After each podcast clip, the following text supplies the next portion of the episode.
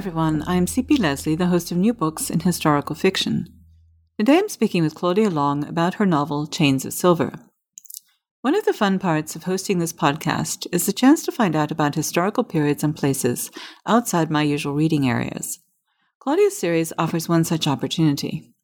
Set among the haciendas, castles, and convents of colonial Mexico, the series explores, among other things, the suffering and triumphs of the hidden Jewish community in an age when the Inquisition remained active in Spain and its colonies. But it is above all an examination of women's lives in a time where the rules governing female behavior were very different from those of our own time. Marcela Leon is only 14 when the forces of the Inquisition sweep up her parents in Mexico's last auto da fe. Her mother, Susanna, saves the family at considerable cost to herself, but Marcella's life is forever changed. What happens to her we will discuss during the interview. But let's start with her mother. The eye of the passage that follows is Susanna, speaking in 1720. I have been thirsty from the moment that the fists and baston pounded on our door. I knew in my belly that the door would open, and the black robes with their red bleeding crosses would overwhelm us. I knew that Jose Luis would be useless. He was only worth his salt in the market and Don Juan, poor soul, would be broken in two. But I feared only for Marcella, tiny at fourteen but comely, and as rash with her words as I had been at her age. Would she be safe? There's a daughter, they said. Where is she? We sent her to the convent at Xochimilco to complete her education. I was not the least surprised that my voice did not shake, even though if they found her I would suffer or die for my lie. My voice never shook. She made me proud. They didn't find her. But I was so thirsty. What pleasure I had when the canny smirks on the inquisitors' faces faded. I confessed immediately to Judaizing, depriving them of the pleasure of torture. I had time in the cart, shackled and bound, and I had time in my cell, the stink of terrified women in my nose, to come up with a plan, but I didn't need time. I knew the moment I felt the rope around my wrists, what I would say, Lilith. And now, please join me in welcoming Claudia Long. Hi, Claudia. It's great to talk with you today. Hi, how are you? I'm good. Uh, you're a lawyer in your non writing life. What made you decide to become a novelist, and how did you go about doing that? Oh, well, you know, I started writing novels when my first child was born a little over 30 years ago. And um, I had written some pretty bad poetry in college, but I was an avid reader and I had lots of ideas and creative desires and wanted to put pen to paper. And so um, while my I, I, was home with my daughter a little bit, um, I started writing, and my first works were absolutely awful. And I started attending writers' conferences sort of as a mini vacation. And I learned my craft and wrote and I self published a mystery. But I figured that, you know, as a lawyer, I'd written plenty of fiction in the form of briefs, and now I could really get creative. And ultimately, I found my niche writing women's erotic fiction, and I really enjoyed that, and it sold very well. Um, but one day I realized that I wanted to write more seriously, and I had loved Sor Juana Inés de la Cruz in college. In fact, I'd written my senior honors thesis on her, and she became the historical fo- focus of my first real novel, Josefina's Sin. So, Chains of Silver is the third in the tendrils of the Inquisition novel uh, series, and uh, Josefina's Sin, as you mentioned, is the first, and then The Duel for Consuelo. But you've also written The Harlot's Pen. Is, is that the mystery that you were referring to? No, the mystery is uh, long gone, but um, the Harlot's Pen actually comes straight out of my law practice. I work in the field of equal employment opportunity. I'm a mediator for employment discrimination cases, among others. And the Harlot's Pen is the story of women in the labor movement in 1920, which is oddly enough an era very much like our own. And so, since no one would ever buy a book if you described it that way, I wrote it through the eyes of a journalist who embeds herself in a brothel as a prostitute Institute. Yes, it's definitely a more dramatic take on the whole subject. so tell us a little bit about Josefina's sin. That's the only one that I haven't read. How does uh, Sor Juana de la Cruz come into it and other things? Well, when I decided to write about Sor Juana, I knew I didn't want to have her as the main character. I wanted someone who, like me, could discover her and discover her own spirit and emotions by knowing and experiencing Sor Juana. So Josefina, I created Josefina, and she's a landowner's wife who goes. She's rather innocent. She goes to the viceroyal court where Sor Juana is the resident poet. And Josefina learns about poetry and she discovers her own sensuality and finds herself going well beyond the wife and motherhood that she had expected. But there's a terrible price to pay for that freedom, both in her marriage and in terms of the Inquisition. Um, so she becomes a poet, when she discovers her own talent and her own drive to write, it tears her life apart, but it also gives it new meaning. So that answers the next question I was going to ask, which is that this novel does deal with themes of the Inquisition and Catholicism, Judaism as well, or how, how does that fit in? Uh, Josefina's sin deals with Catholicism and the Inquisition and the suppression of women and poetry and free expression. Um, there is a Jew in the beginning, but he only figures symbolically in the rebellion against suppression. The focus on crypto Jews comes later. Here I'm dealing with the Inquisition's suppression of Sor Juana and of Josefina and of women in general. So, did you always intend it to become a series? Um, all three are actually standalones, and all three books are related by um, theme and a, a, character carrying over. Um, I knew when I was finishing Josefina that I was going to be writing next about crypto Jews. And as I thought through the plot, I realized that it had to begin with the son of Josefina, who is born both at the end and in the prologue of Josefina's sin. So that was the tie um, between the two books. Okay, yes, we see that in the Duel for Consuelo, which does start to deal with this issue of crypto Jews. For those who may not be familiar, especially in a Mexican context, uh, what is the situation of the Jewish community in Mexico at this time? We're talking about the late 17th, early, uh, sorry, late 17th, early 18th centuries. Well, um, what happened was um, well, I'm a descendant of Sephardic Jews on my mother's side, but they made their way to Poland. Most of the um, Jews who were expelled from Spain um, left and went to Amsterdam and Morocco and the New World, you know, Mexico and Peru. Um, some went to Poland, and I descend from those. But um, the remainder of the Jews were forced to convert at the point of a sword. So they are the conversos, but many of them kept their religion secret, and so they were hidden Jews. They um, emigrated to Mexico to try to find some breathing room, if you will, but they still kept their um, Judaism secret, and um, they from there, uh, eventually withered away, frankly, under suppression. But a few of them make their way north, and we'll pick that up a little bit later. But while they were in um, Mexico in the 17th and 18th century, especially at the end of the 17th century, there was a huge network of hidden Jews hiding one another, encouraging one another, and teaching one another. And as we can see at the very beginning of the Duel for Consuelo, uh, Consuelo's mother is one of these hidden Jews. Right. Um, uh, Consuelo's mother is a secret Jew, and she's arrested for Judaizing. And Judaizing is practicing Judaism secretly. And as the Inquisition's power waned, they struggled to remain relevant. Their funding was being cut in the um, beginning of the 18th century because the Spanish king had mounting losses to cover. And so some of the inquisitors went somewhat rogue again, uh, trying to remain relevant. And Consuelo, of course, has no choice but to save her mother, but she does have the choice of whether or not to continue the traditions of crypto Judaism or let them die within herself. And at the beginning, she, I mean, she's really been raised Christian, even though she has helped her mother with the Sabbath prayers and things like that. It's actually kind of, a, it's a serious conflict for her. Yeah, um, it's it is a serious conflict. It actually is the center of the story.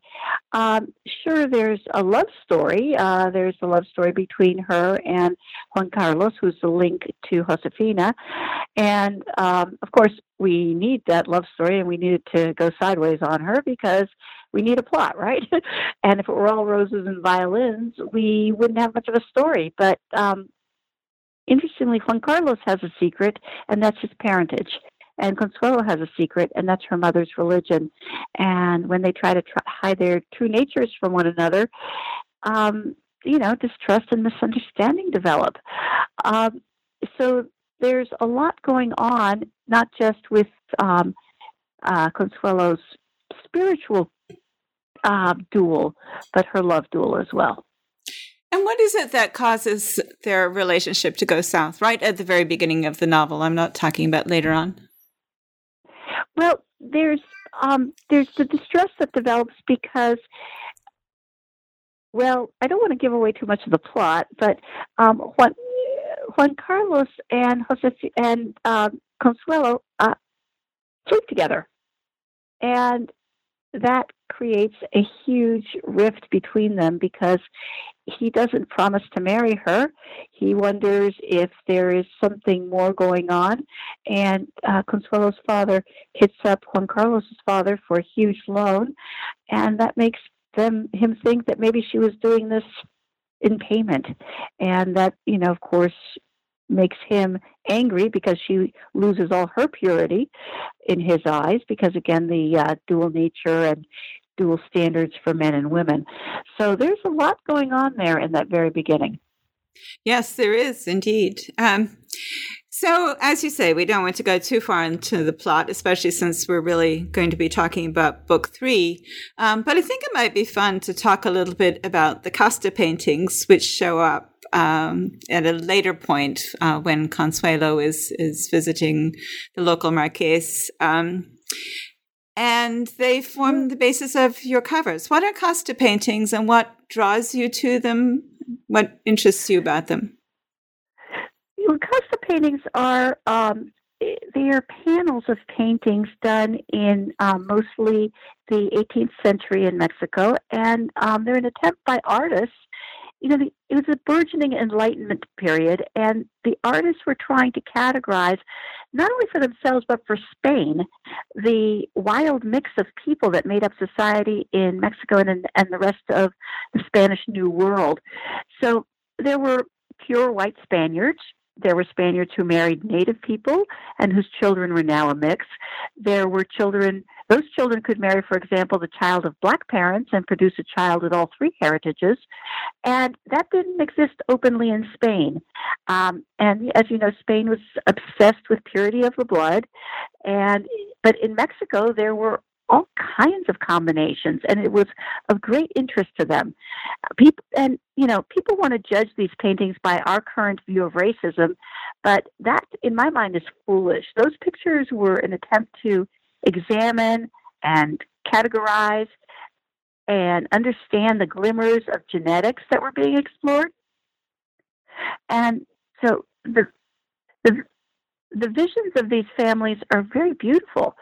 I chose the pictures because they're gorgeous and they show the beauty of the combinations that made up the New World.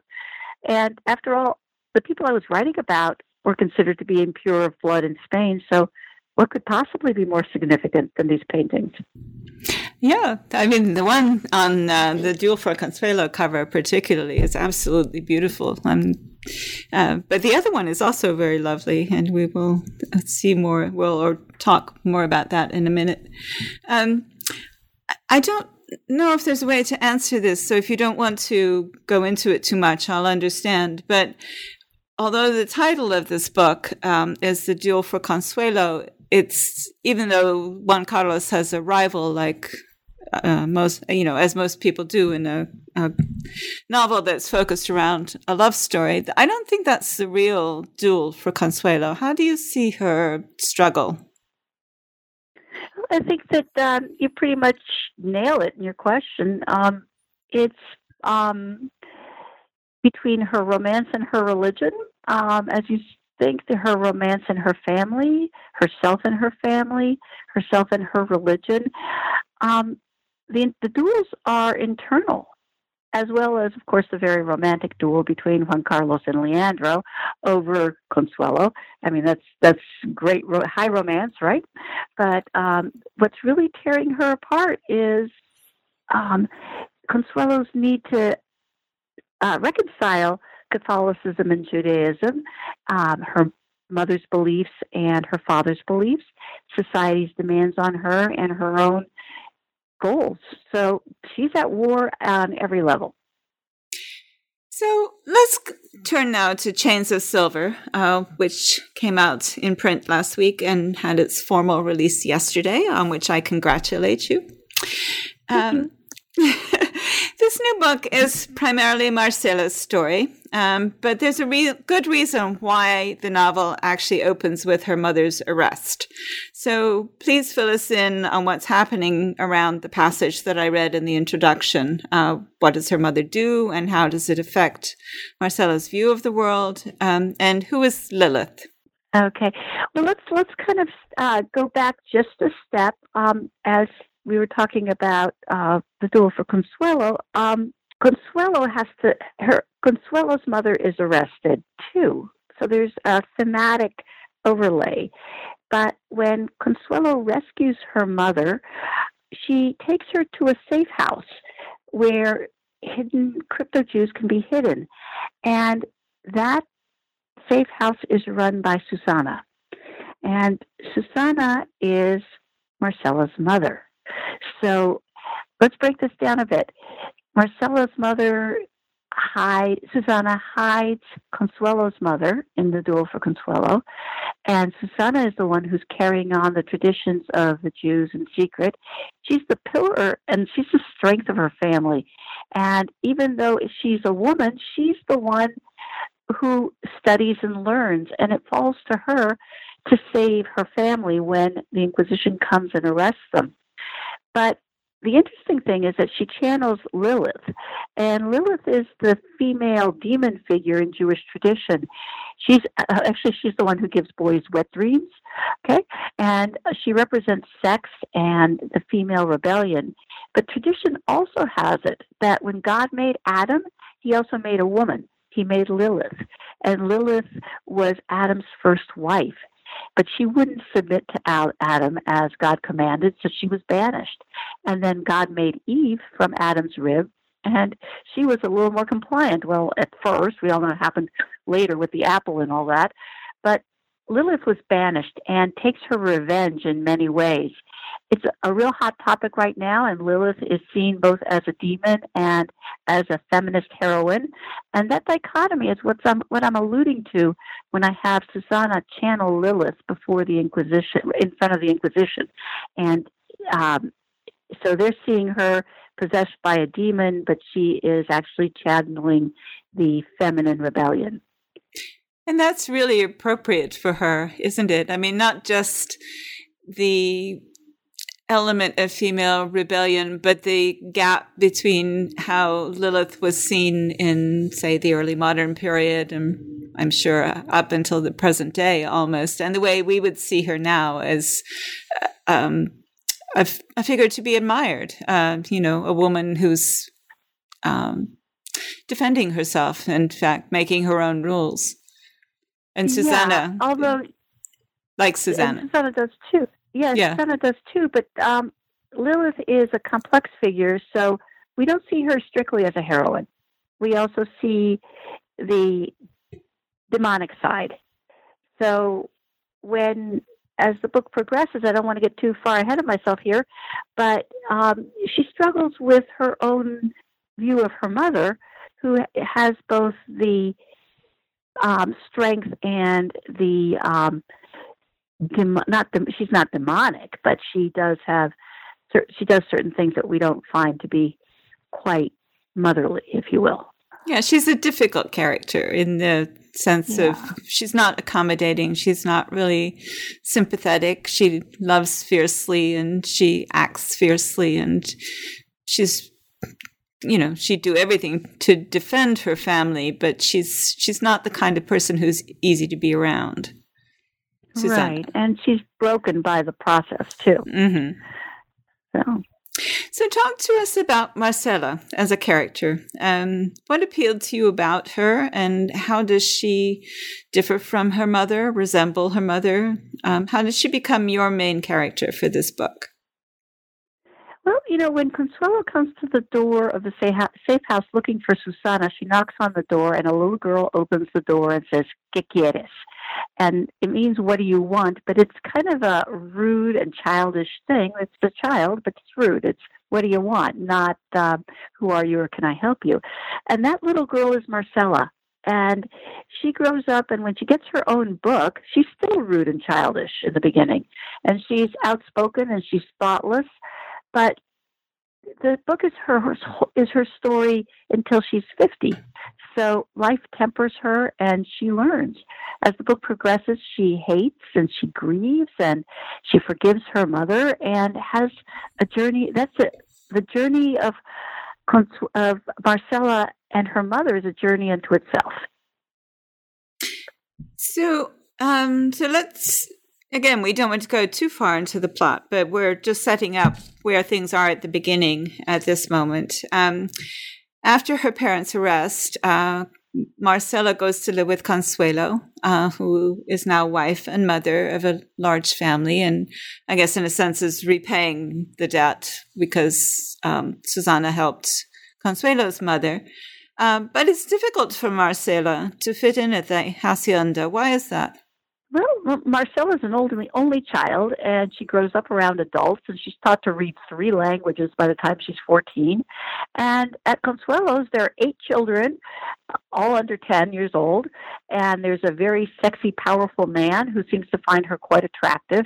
And that's a recipe for disaster for any 14 year old, to say nothing of one with no worldly experience who's been the apple of the family eye for her whole life. So there, there are a lot of problems that come from from going from being the center of attention eh, to a budding sexual sexual being in the home of a very powerful man. So when things go wrong, as you've indicated that they do, um, Marcella can't go home. Uh, the Inquisition has freed her parents, but her father's fled north um, to escape the shame, and her mother and grandfather are reduced to poverty. They're basically living on what Susana can beg. So Marcella is exiled to Zacatecas, um, which is a mining town in northern Mexico, where she's supposed to keep house for Father Ernesto, who is another of Josefina's sons. And that's a huge adjustment for a girl who is not yet 15 and has just lost both parents, basically. So tell us how it affects her and how she gets along with Father Ernesto, but also why Zacatecas? Does it have a special meaning for you?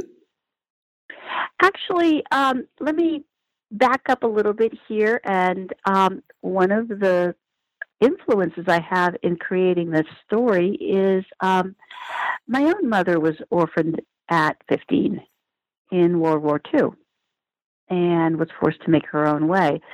So, in a way, Mar- uh, Marcella is symbolic of that in my mind. That was one of the influences on me. Um, but she was sent off to Zacatecas, and um, Father Ernesto is Neto, from the middle son of Josefina and Manuel. If you, for those um, listeners who have read Josefina's Sin, Neto grows up to be Father Ernesto, and he's a priest, and he's far from home. And why? I mean, he's from a very wealthy family. Why is he so far away? Well, there are a lot of reasons which develop with the plot, but he's not a bad man. In fact, he's a in many ways, he's a very good man. But like the other characters, he has a secret he has to keep. And Marcela's uncle Tomas is in Zacatecas also, and he can't go home either. So even though he's personally become phenomenally wealthy. And Zacatecas itself was where crypto Jews went as they made their way north. So it all fit in for me. Plus, it's a beautiful city and it's great fun to write about. Um, it's not a special place for me in that in any other way, but it is a remarkable city known for its salubrious air. so, so what was it like in 1720? Well, um, in 1720, let's let's let's kind of think about what Zacatecas was well known for. Zacatecas was a mining city, and um, silver was a huge export for Mexico during that era. So silver production in the Potosi and Zacatecas mines was huge during that era, but it was expensive to produce, and labor gangs went from mine to mine trying to get the best prices for their work. And so Zacatecas had far more males than females because it was a mining town and it attracted men to the possible wealth of the mines or for work. But it also was kind of the frontier. So people with a secret, people with a past, people who couldn't go home were moving north into that area. And her uncle Tomas is a middleman, and he makes a fortune with his money and his mind. And Father Ernesto has a lot of family money, but so he can afford to live as a humble parish priest. So that's what we have going on there. Um, there's some other characters we'll get to, I, I know, and we can talk about them in a minute. Right. And one of those, perhaps one of the most important for the story as a whole, and forgive me if I blow the, product, the pronunciation here, is uh, Altamiro. If you'd like. Altamiro de Jimenez Arapuato. Is that right? It's not not bad. Altamiro de Jimenez Arapuato. Exactly, okay, but we close. call Alta, Altamiro. So we'll just call him by Altamiro. Okay, we'll call him Altamiro. And Marcela meets him right after her arrival while she's still waiting. She hasn't even met Father Ernesto yet. So tell us about right. him. he's actually, I love him. And yeah, um, I did too, actually. Yeah. and I see him as the male protagonist in the story. I loved writing about him. He's a mestizo. He's very, very handsome. He's tall. He's strong. He has no formal education, but he is brilliantly intelligent. And he really ties all the male characters to get together in the story. And ultimately, maybe he's the man who never betrays Marcella. Or maybe he does. It's hard to decide that one. But um, it's he's he's critical to all of this, and he's poor at first, but in the end, he ends up quite well off. And as Zacatecas grows through the, the story, you know, the great cathedral is built, women come, and society is more civilized. Altamiro grows in prestige and in wealth and is more civilized in the end as well. Yes, yes, he is. Um, and you just answered uh, how Zacatecas changes over the course. The novel goes, as you mentioned, until Marcela is 50. So it goes all the way up to 19, to 19 interesting stuff, 1753. Um, right. So one other character I, I, think we should at least talk about is um, Santander Santangel, um, whom Marcela meets through her uncle and whom she marries. Um, tell us about him, where he fits into the group, and what he's like as a person. Well, he's um, he's a weak man. He's loving, but he can't face his own reality, and he's basically living a lie. But he, you know, he loves to read, he loves poetry, he loves to study, and he relates to Marcela on those levels. Um, luckily for him, Tomas, her uncle Tomas, takes him under his wing and teaches him enough of how to be the middleman to let him live comfortably. And he um, and uh, Santander marries Marcela, who's Tomas's niece. Um, he's tragic, and he's tragic in his inability to accept who he really is, and so that that that fuels part of the tragedy of the story, I think. Yes, yes. Um, if, unlike the other characters who have secrets, uh, he seems to be the one who is least willing to confront his yeah his reality. Mm-hmm. So there's a lot more that we could say. Um, we're still only about halfway through the novel, but uh, we don't want to go too far. Um, but so maybe we could talk a little bit about how the religious theme, theme, the crypto Jews and Christianity plays out in this novel, because Marcella, although once she's living with Father Ernesto, she I guess we could say she becomes Christianized or at least silenced, she is um, much more unambiguously Jewish at the beginning of the story than, say, Consuelo. Yes, um, it, that's the contrast. Um, Consuelo is brought up as um, a Christian, and her mother Judaizes and doesn't explain the depth of the significance of an entire religion, and she herself knows less and less. But Marcella is brought, brought up in a central Christ, uh, crypto Jewish family where they are actively Judaizing, studying, learning Hebrew, having visiting rabbis, um, hiding people. So she comes from a very different background. But she's punished very early in life for her upbringing. She's forcefully separated from her mother, um, and while her mother sees exiling Marcella as a way to save her, Marcella feels abandoned, and after what she goes through at uh, Father Ernesto's, she more or less abandons her own Jewish ways. And at that point, it seems that Susanna's sacrifice has been in vain. But as Marcella grows and matures, she eventually returns to her Jewish roots and, in a balanced way, knows that she can't be openly Judaizing, but she does maintain in her later life the the threads of it, the tendrils of, of Judaism. And she also learns to understand what her mother did for her and to forgive her for her own flaws and failures um, to me, it's something we all hope to do, hope to learn as we all mature. And Marcella, in that way, is all of us. So, tell us a bit about your research. Um, I know you grew up in Mexico City, but it must have changed a good deal since 1720. Um, so. what, I mean, how did you go about recreating that past world on the page?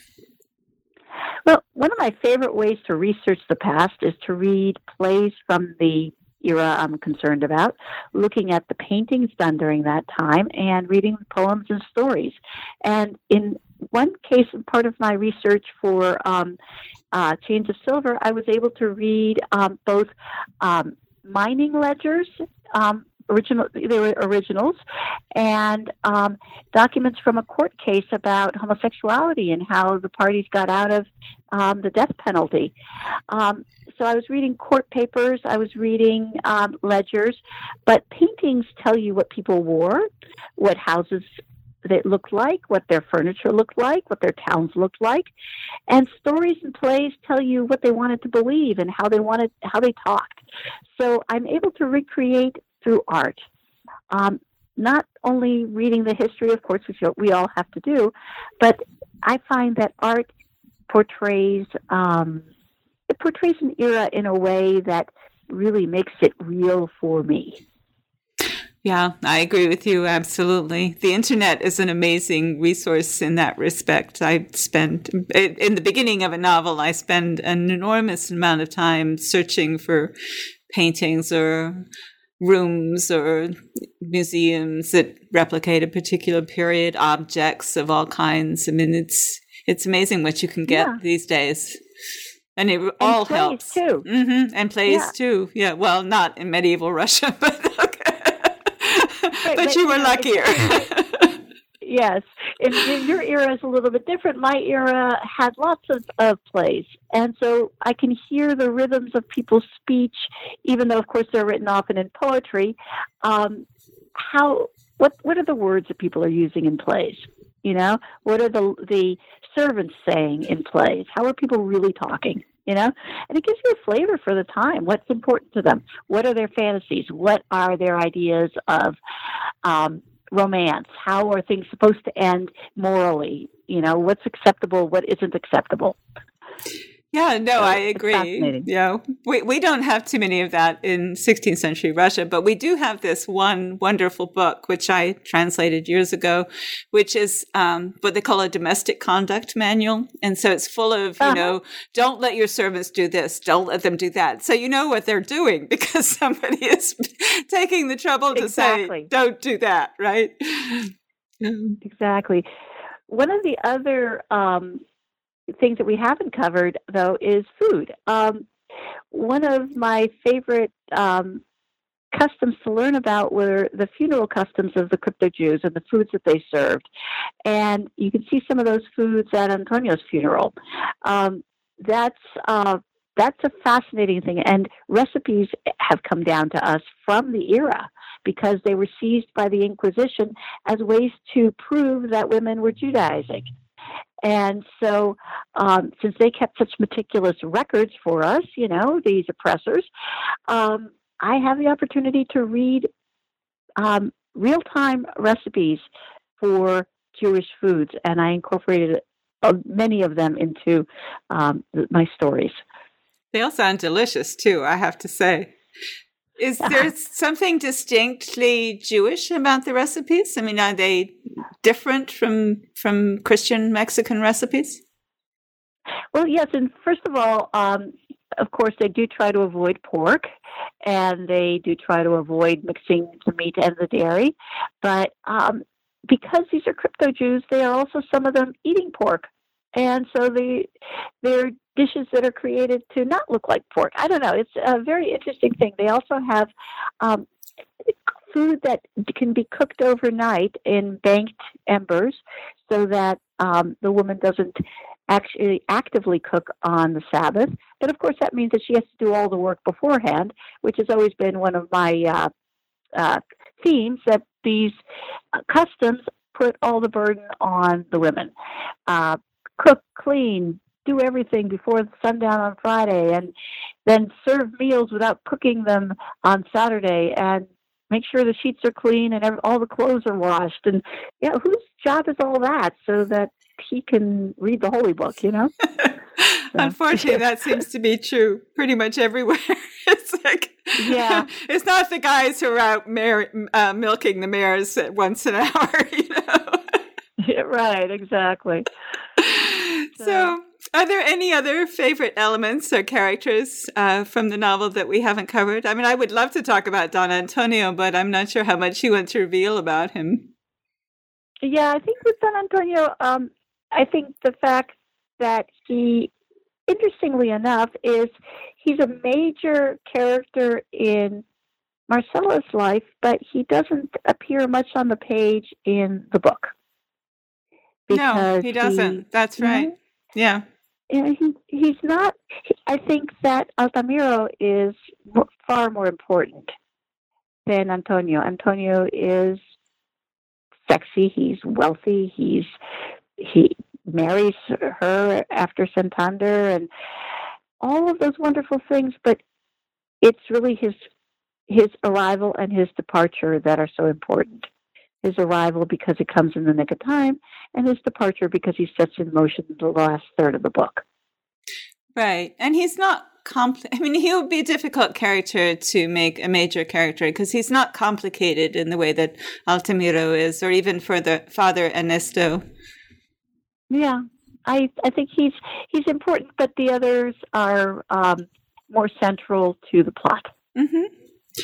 So, what would you like readers to take away from Chains of Silver and this series more generally?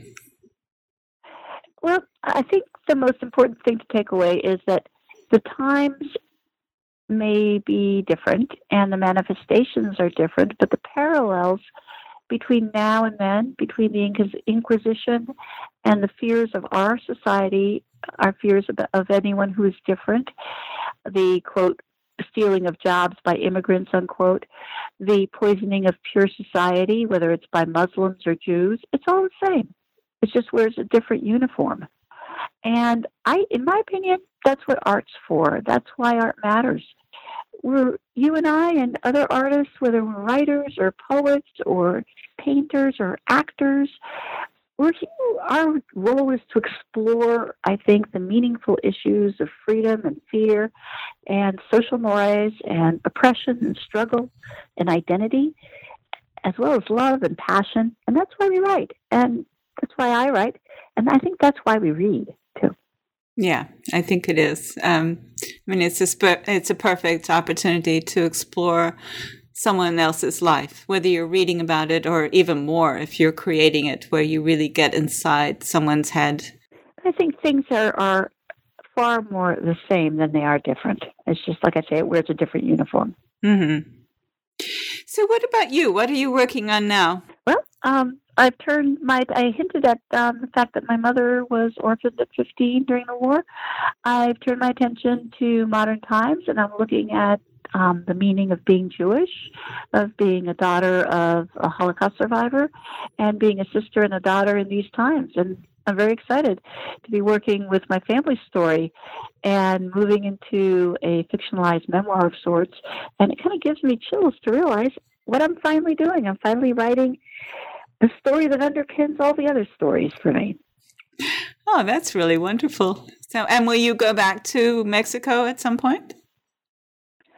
Um, I've been back a number of times physically, and um, I love it when I arrive. I feel home. oh, I'm sorry. I meant in your writing.